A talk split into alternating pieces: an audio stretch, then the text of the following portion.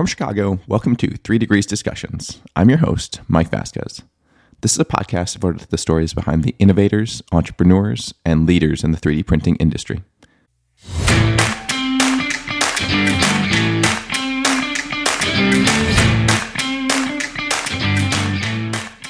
My dad said to stay out of it. Said don't go into the shoe business. So of course I made every effort not to. I got a chance to work for a medical company for a short period of time doing uh, helping with uh, with the engineering department and their intra-aortic balloons. If you're familiar with those, it's a, a device to assist in a, a heart that's failing uh, to keep the patients alive. Um, but then moved into um, working in an industrial design company for a short period of time when I realized I needed to find something more interesting. That was Paul Bates. Paul's an additive manufacturing lead project engineer at ASTM, He's an experienced practitioner of the safe use of additive manufacturing in both the commercial space and the training space. Paul has used almost every form of 3D printing over the last 20 years to develop both prototype and finished goods. He's developed business justifications for the use of these technologies, as well as designed and built the facilities to house them through his work at Reebok, UL, and now ASTM. Before we get started, head over to www.3degreescompany.com and subscribe to the podcast. Remember, you can listen to the show anywhere you download your podcast, including Spotify, Apple, Amazon, or Stitcher. All right, Paul, thanks so much for joining the podcast today. I'm excited for the conversation. I've known you for a while, and I'm excited to kind of um, share this conversation with the, rest of the audience. And so, uh, we always begin these these episodes to kind of put some context with with all the guests and and where they came from and kind of how they got on the track towards additive. So let's start at the very beginning. Kind of where are you from? Kind of what kind of was your first kind of baby steps into kind of where you are today with with additive manufacturing? Okay, where am I from? You mean location wise or? yeah, early on. Like where where'd you grow up? Where were you born? Uh, I was born in Massachusetts and uh, moved around a bit. My dad was in the shoe business, and we traveled from wherever there were factories open to uh, to keep working and uh, I lived in in uh, in Maine for a while and out in Ohio for a brief period of time, and then uh, ultimately ended back up in Massachusetts when I started working. Awesome. And so, what was the? Did you stay in the in the shoe business? Was was that kind of the first? Oh, my my dad said to stay out of it. Said don't go into the shoe business. So of course I made every effort not to. I got a chance to work for a medical company for a short period of time, doing uh, helping with uh, with the engineering department and their intra-aortic balloons. If you're familiar with those, it's a, a device to assist in a, a heart that's failing uh, to keep the patients alive. Um, but then moved into um, working in an industrial design company for a short period of time when I realized I needed to find something more interesting and started for a uh, company that supplied orthotics or those those uh, footbeds in shoes um, and uh, once I started doing that and got into the tooling, uh, it opened up the career of getting into the footwear business. And so, when you were growing up, did you get to see some of the like see inside some of these factories that your dad was working on? Was was that a? It was a, a common experience to go, you know, visit dad because he worked. You know, in those days you worked Saturdays. You worked whenever you had to get work done. So we would go in together, and I would hang out in the factory and and uh, go assist the box maker one day because I was bored and he wasn't afraid to give me a very sharp knife at a young age and and uh, just played around the factory and got exposed to the different steps it took to make shoes and got to hang out in the leather storage bins for a while because that's always a, a, unique experience. Um, and then you know that that really pointed out how how things are made and, and how factories work and how all those steps that are needed to put things together and, and how each one influenced the other was was really kind of neat to learn at a young age. I'm sure, and, and kind of gives you some context of kind of what potential jobs are out there, at least when you're working with your hands and doing. Yes, right. I learned right away that the cement the cement application people was not the job for me. It was dirty and the chemicals were nasty, and I knew right away that's not where I want to be. Yeah. And so, what kind of uh, after the medical device area, kind of where where was the the first introduction to to 3D printing? Where did that come in? Well, I was late to the game. Um, when I graduated college was when the first patents came out uh, for for additive manufacturing 3D printing, and I'd never even heard about it.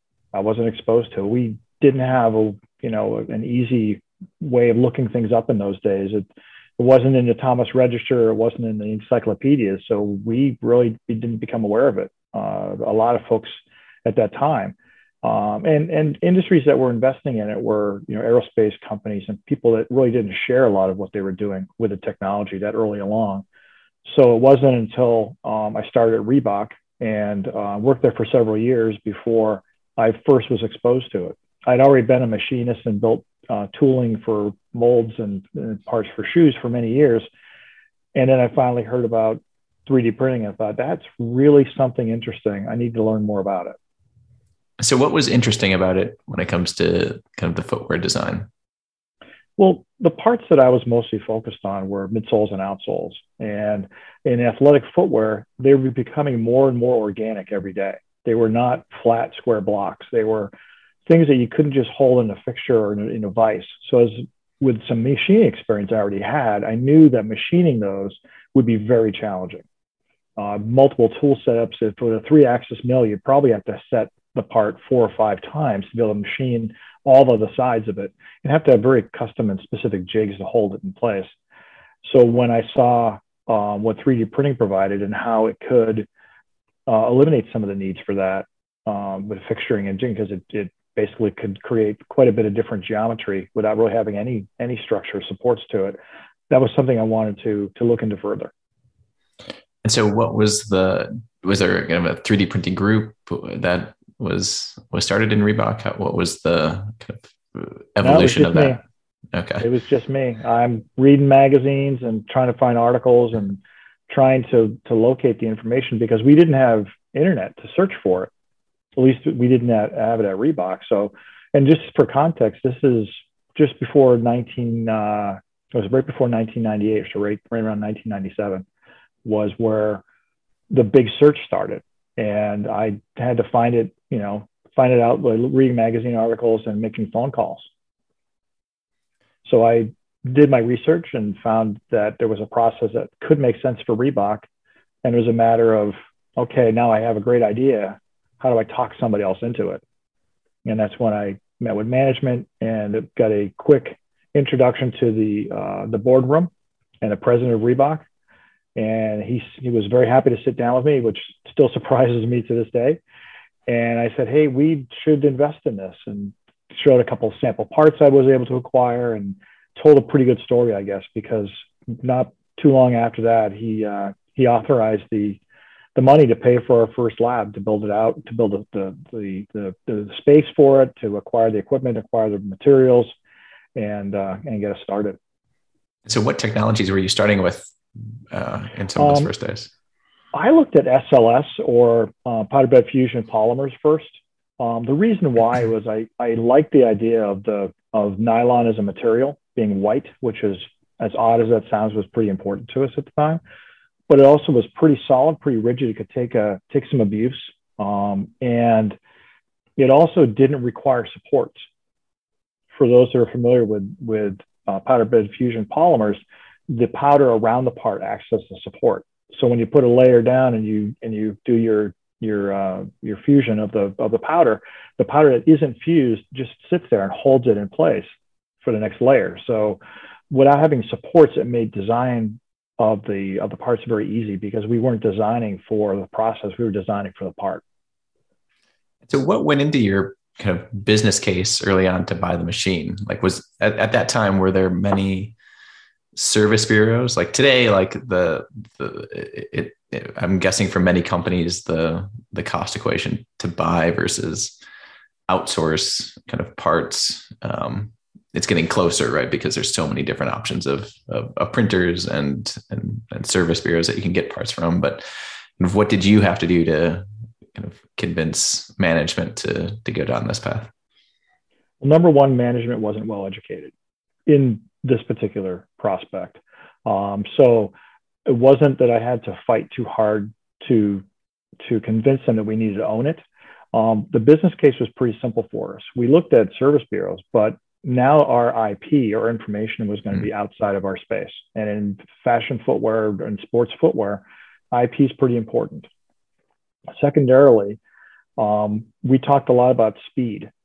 Um, to get a, a sample physical model of a part um, before we had this, it took up to 30 days to get a sample part to see if the design looked right to make your decision. And a lot of times, if you it took 30 days to get that, you need to make a decision whether you like it or not. so you get the part and go, oof, it's not what I want, but it'll be fine. Um, and and our, our thought was if we could do the prototypes much more quickly, when they see the first round, they could say, oof, you know, that's not exactly what I want. Let's make one change or two changes. We can still get it done quickly. And it's time to market. You know, in a fashion kind of business, your your time to market is crucial. If it takes you uh, 18 months to put a shoe out, you can do it in 12. That's a pretty big win. So that was our, our business model.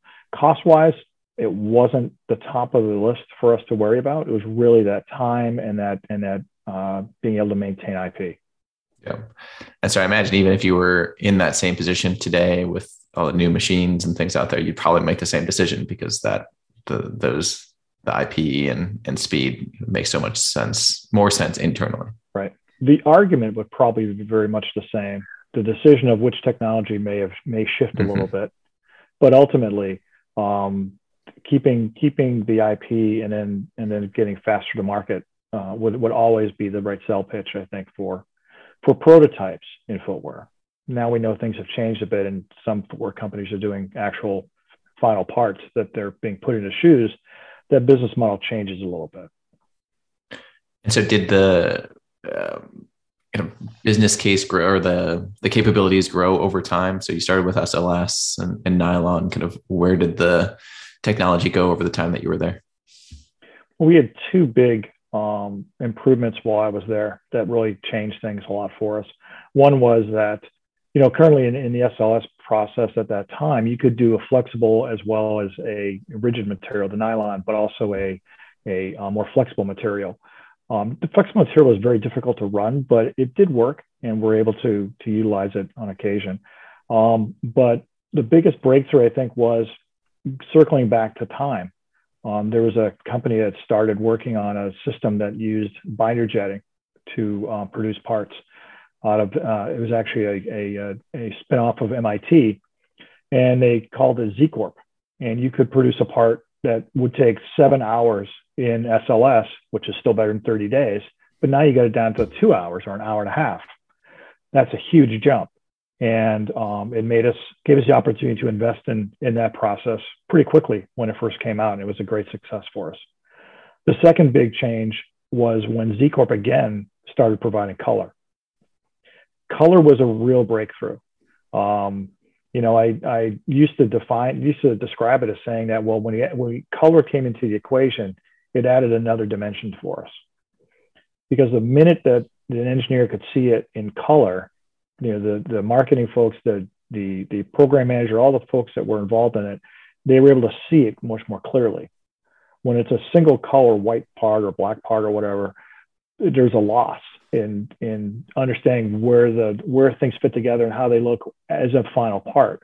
But we could now do it in color and actually apply texture, you know, graphically onto the part and make it look much more realistic. Uh, and that was a, a, big success for us. Of course, with that, you have to recognize that Z Corp wasn't making the final material for a bottom unit; they were making it out of plaster. So when you make something that looks extremely realistic, we were spending a bit of time replacing the broken ones because they would constantly try to flex them and, and see how it felt when you bent it. It's like, you do know this is plaster, right?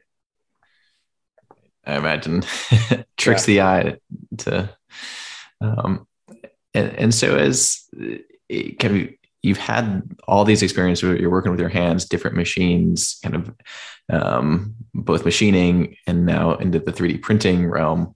Kind of how did that help kind of operating the systems to communicate kind of how the technology works and what kind of the benefits and limitations are with kind of the designers, the engineers, management that you were working with?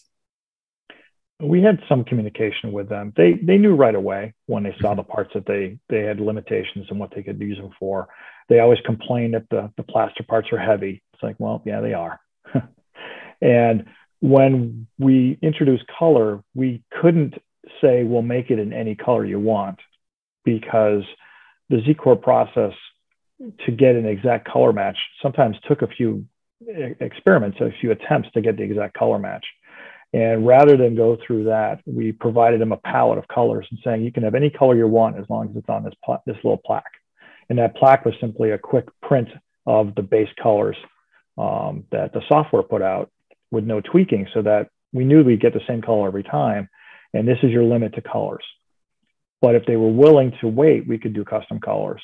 And in the entire time I was there, if I had more than four requests for, ultimately we had to make probably four models that we had to match a color. The rest of the time, and I'm talking thousands and thousands of parts, we didn't have to match colors. They were happy with the colors we provided. And so, kind of, you've spent a number of years at Reebok. I don't what was the the exact number of years, and you want to talk about kind of that transition to the next next thing after that? Sure, I was with Reebok for 21 years. Okay. Um, it was it was a, a great opportunity not just to do um, you know additive manufacturing and supporting that and supporting the the CAD team, but also I did a lot of footwear development. Um, there's a lot of uh, shoes out there that I had my hand in helping to develop. Um, some you may recognize, and a good portion of them you probably will never see because they were done for the South American market. Um, but time came to to realize that uh, to continue my career, I really need to make a, a, choice and focus on something specific. And footwear was great, and and you know I kept hearing my dad's voice saying, "Why are you in footwear?" Um, but I really loved everything about additive manufacturing.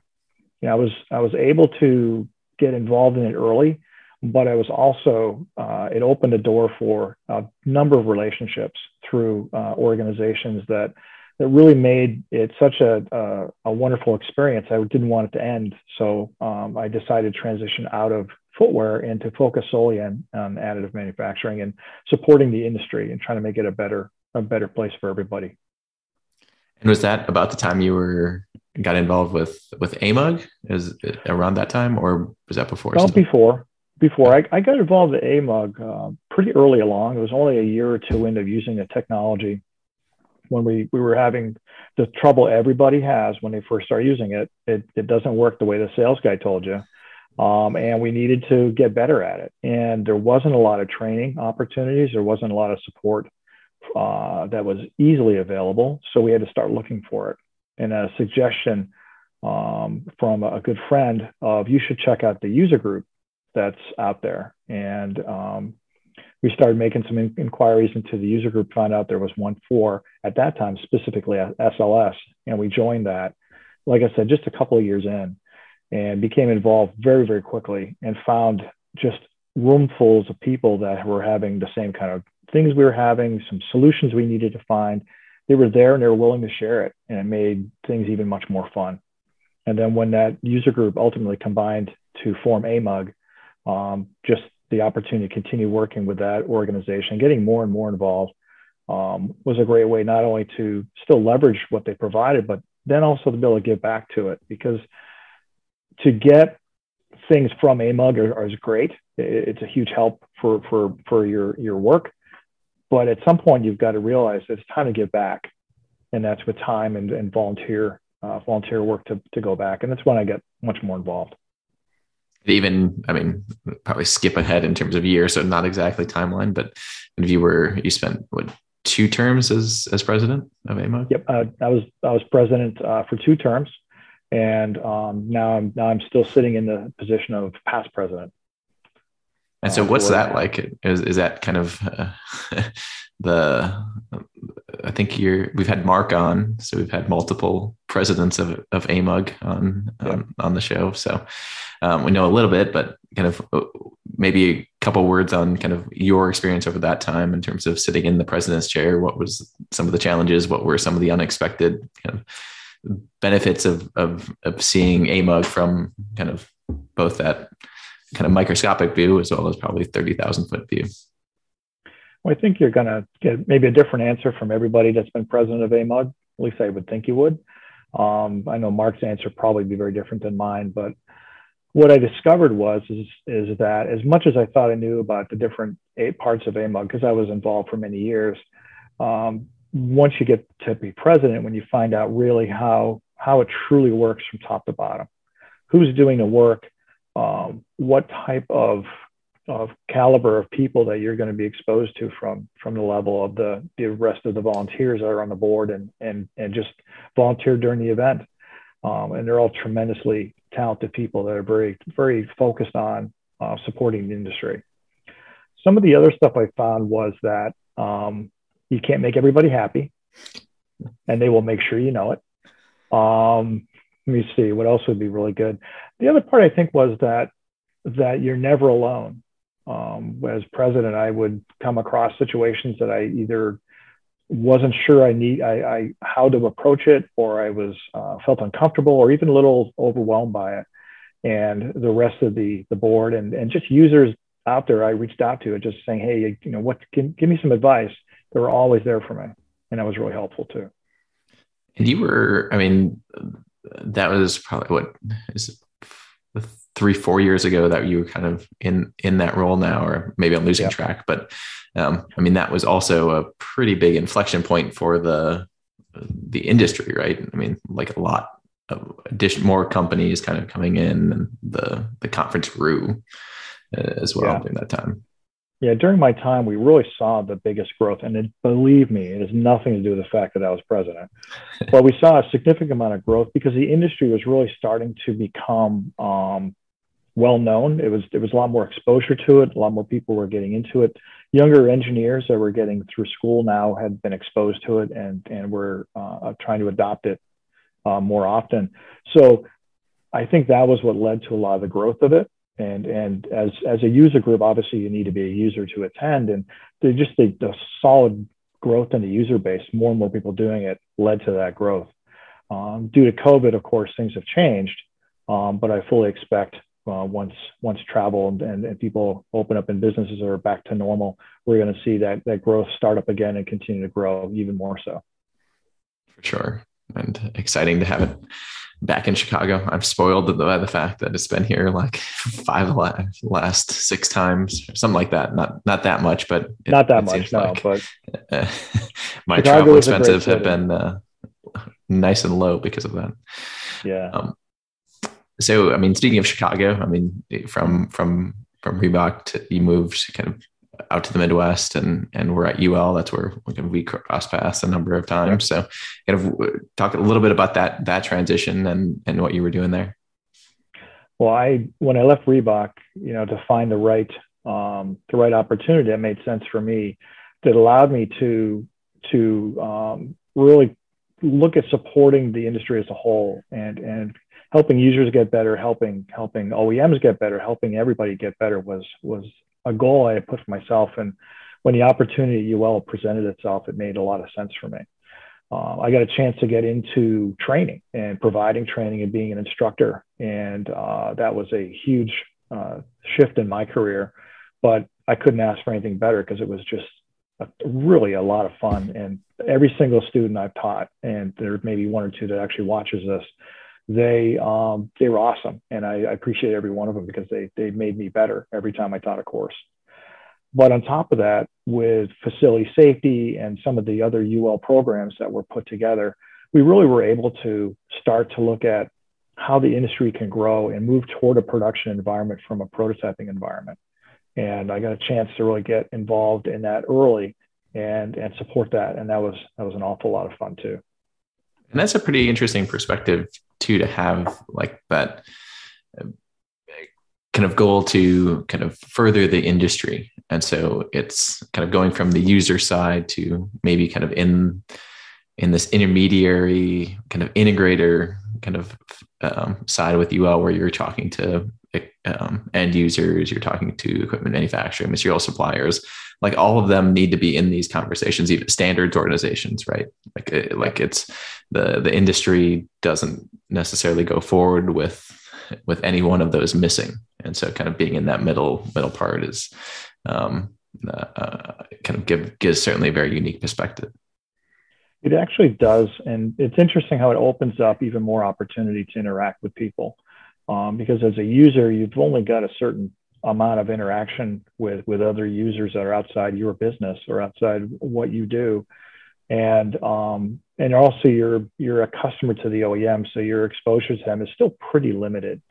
Um, you know, once I got to UL and I started interacting with OEMs more, really becoming more of a support to them versus versus a, a target audience uh, as a customer made a big difference in those relationships and and certainly with being able to go from a medical company to an aerospace company to all these different places that that um, a sneaker guy typically doesn't get to go to um, was really eye opening for me and also a, a, chance again to to look at how we can support those industries in moving forward with with the technology.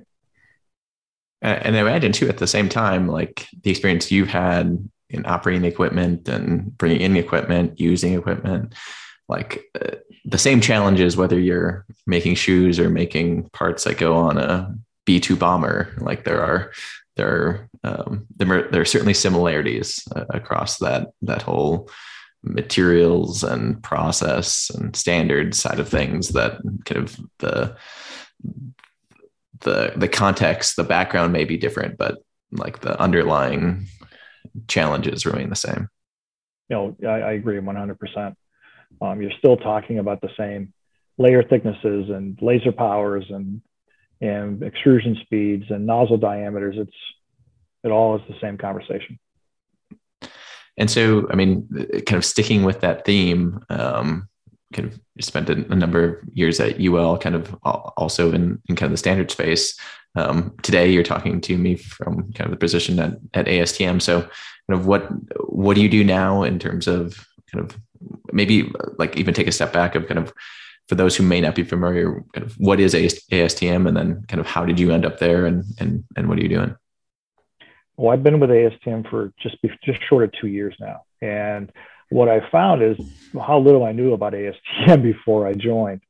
Um, it's a very interesting organization. They've been around for over 100 years in, in the development of standards uh, for just about every industry you touch on, whether it's it's medical, it's oil and gas, it's it's concrete, it's you, everything is it's pretty unlimited number of areas they touch on.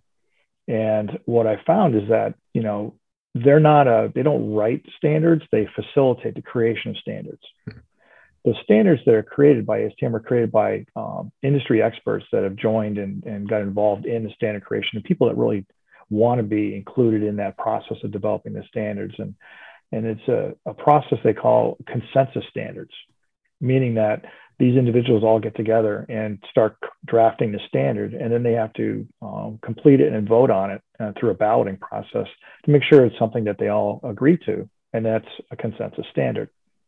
Now, it doesn't happen overnight. Uh, it actually can take quite a bit of time to do this type of creation of a standard, but uh, ASTM created a center of excellence for additive manufacturing to, to look at how they could, again, support the industry by getting the standards created a little bit quicker through a, a, concept of research to standard or providing the support for the research side so that we can, through our partners, get the research done to help get these standards uh, facilitated quicker uh, to again support going to a production environment for, for the using the technology. So the idea is like you have, there's certainly industry needs that kind of need standardization, but in order to make that standard, you have to generate some data and yeah. have some facilities or resources to do that. So ASTM helps in in that sense as or the partners in the Center of Excellence help with with facilitating that so that the subject matter experts or whoever's making the standards can can say, hey, we need data on this material set or this machine and and and, that'll help with the standard. Is that kind of the idea? Yeah, yeah. It's it's the the idea is to to really whatever you know whatever can be done to accelerate it as a as a as an ASTM employee we can't influence the standard can't create it but we can certainly support the process in any way possible to get it there to quicker because that ultimately helps the end user um, whether it is in additive or not because when you're doing any kind of manufacturing you have to manufacture to something to a measurement to a standard um, and without those standards it makes things much, more difficult. And how does uh, ASTM find the, I guess, like is the focus member driven i mean there's i mean there's at least seven kind of families of technologies but then within that there's dozens of types and iterations on on different types of equipment and different materials. So it, it seems uh, uh, an ever growing pool of things to to try and standardize or try to at least pick kind of what's what's most popular, what needs the most demand in terms of standardization. So, so how does how does that process of like focus or prioritization take place? Um, from what I understand, it's it is it is member driven, um, and that's why in some cases there may be uh, a bit more of a focus on one area or one one technology or one material type over another, simply because that's what what the members or or the industry is putting the most most uh, oil on that squeaky that squeaky wheel. Mm-hmm. Um, but ultimately, is is when people ask me why is where's why is this not this standard not not available? Uh, the answer is well, you know, maybe you should uh, get involved with ASTM and and help support that happening in the future because as a user or as a member of ASTM, you can you can certainly help facilitate getting that that standard or help push to get that standard created um, for sure. And so, what specifically are, are you working on in, in terms of ASTM? my goal or my my target right now with ASTM is to to you know continue with that education and workforce development. We know that as much as I was desperate for training uh, when I was early into into using additive manufacturing, there's still a need for training now. Um, and with it moving toward a production environment, the training is even more important to be to be uh, more standardized or more to standards. Um, you know the in the early days of training, you know, you, you learned how to break a part out using a brush to, to remove the loose powder. But, you know, it was a prototype and nobody cared. In production, can you use a brush? What kind of brush? What can it be made from? What can't it be made from? And that's where those little bits of information where you can reach to a standard or reach to a, a, a best practices really helps a lot. And that type of training is um, is really important. And that's what we get to work on. Um, the great thing about the ASTM training is that we are leveraging a lot of industry experts to be the trainers, to be the, the ones that deliver the content and help help create the content. And we have a, a education workforce development advisory board that actually reviews the content and vets it out so that we really are delivering the, the best content. Um, and my job is to help facilitate all those moving parts to get the, the training actually uh, put together and, and, and delivered. So is this something that is is credentialed by ASTM? Like you can get a ASTM certification for X and Y. You can get a certificate uh, okay. for. We have a general uh, uh, a general additive manufacturing certificate course um, that we provide uh, a few times a year. Uh, one's actually coming up very soon, and uh, you get a, you get a, a, certificate for that.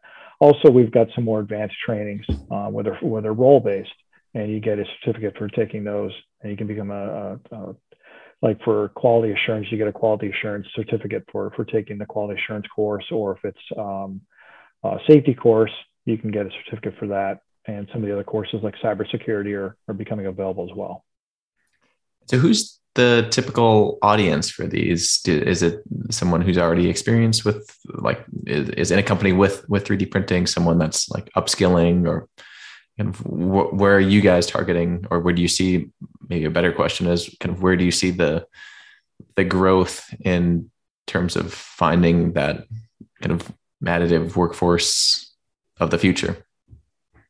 Well i think as as roles are better defined um, that's going to help put together kind of a target audience for for some of our trainings right now our trainings are really you know openly available to anybody but what we find is that um, some folks are better suited to, to kind of get a taste or an introduction to it. So we have webinars we put on every month uh, to kind of give that introduction to some of the t- terms and topics. And then once they've taken a few of those, they may want to move into the general certificate course. But if you're really well experienced, the, the certificate course is good for you because it covers the entire um, process from start to finish with design, with feedstock, um, with testing, non-destructive testing.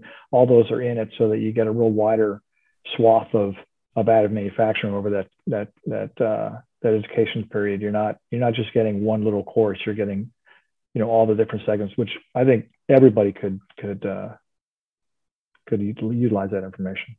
And is this a combination of of both online and in person, or like different courses well, have different components? Or the webinars are are obviously oh, right. Yeah, yeah. Sorry. But the um, general certificate course uh, initially was delivered face to face, and then due to COVID, we moved it all to online.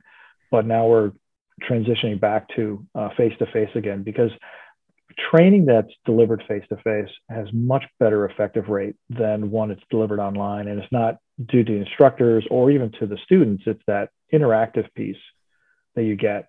Um, in all the years I did training, there was so much interaction, and the course really would kind of adapt to the room sometimes where you know you get a lot of questions and leading in one direction you could the course would kind of veer off course tiny bit to to accomplish that piece of course obviously circling back to uh, to the main topic but it gave you that flexibility um, when you read the room and you get a lot of questions as you're as you're presenting as you're teaching. And then we you know within the the hands-on uh, face-to-face type of course uh, there's always opportunities to to stop and to review certain items or or you know you know address a certain particular issue that somebody might be having. And it's one of those things too where the people who are likely to take this course i imagine like working with their hands like holding touching seeing stuff in in real person in in real life.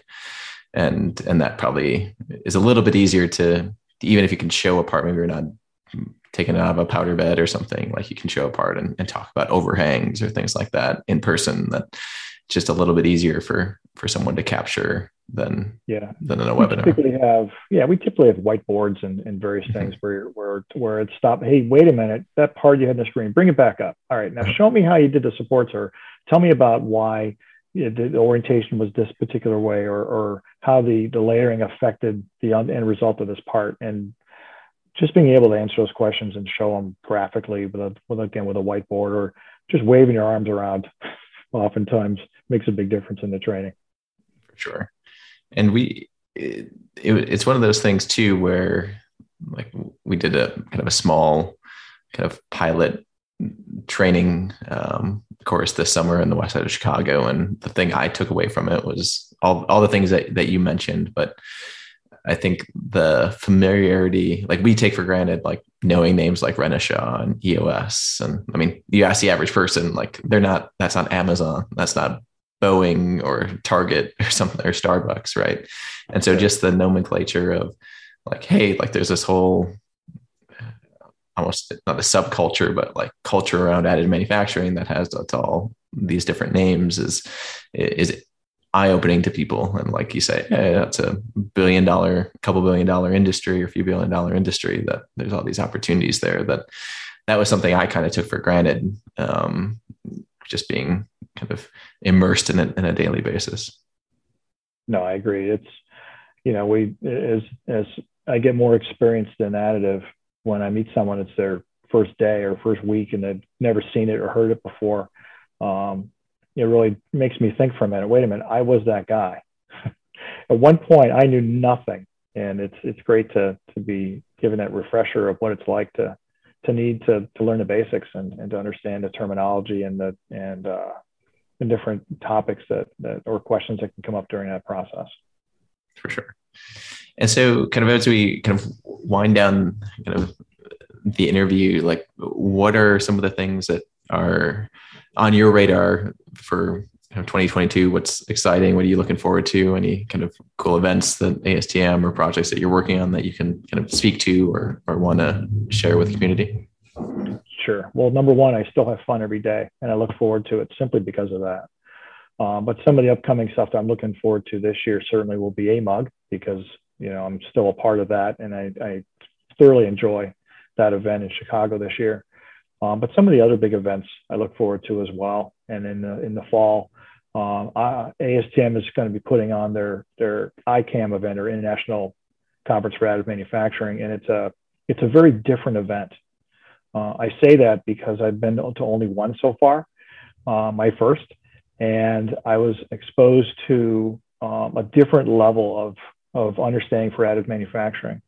Uh, the majority of the speakers, and there's tons of speakers. I think there's like over five or six hundred um, speaking of us uh, speaking opportunities through the week, and they touch on very very targeted areas, whether it might be aerospace or or it might be in um, cybersecurity or construction or polymers, but they have there's I think 20 24 or 25 different different categories uh, or symposiums as we call them, um, and they're deep dive ones. They're researchers. There's the, the people that are inventing something new that presented this course. It's very high level and scientific, and it's, you know, I'm not I'm no scientist, but I just it gives me an opportunity to kind of geek out all over again when it comes to additive. So in, in some ways, like it's my first time seeing it. Uh, it's a really great event, and I think that's probably the one I'm looking forward to most. Uh, again, it'll be face to face in in in Orlando uh, this year, and it's right right. Uh, it actually starts, I think, on Halloween, which is which is fun. I'm trying to talk everybody into wearing costumes. So far, that's not working out, but I'm going to keep trying. Hey, you can always wear a costume, right? Aren't I always wearing one? that's right.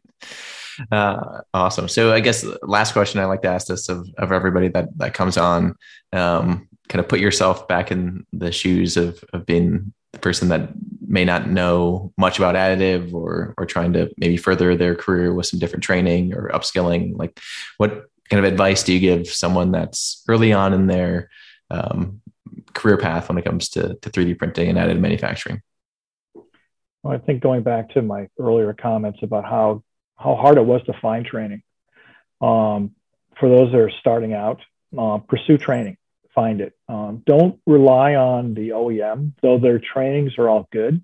They're usually very narrow banded. They teach you about their equipment and their device, but there's so much more to additive, whether it's um, design for additive, whether it's it's uh, managing feedstock, uh, whether it's it's non-destructive testing, part finishing, post processing. There's all sorts of areas that really kind of need to live on their own when it comes to training uh, pursue those trainings and, and, pursue ways to learn more about it. Um, I assure you, no matter if you've been in the industry for a year or, in my case, close to 24 years, you're never going to stop learning about it. Um, I, I, again, I look forward to ICAM because that's my one way of learning all kinds of stuff I've never even thought of before. Uh, but but learn and continue to seek out training and and don't forget the most important thing is, in my opinion, additive manufacturing is a very fun industry to be in. It is one of the most close knit ones I've ever belonged to.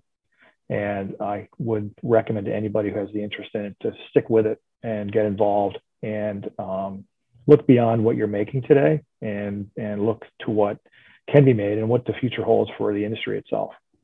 Awesome. Well, always good to catch up, Paul. Thanks so much for joining the show today. Oh, thanks, Mike. Anytime.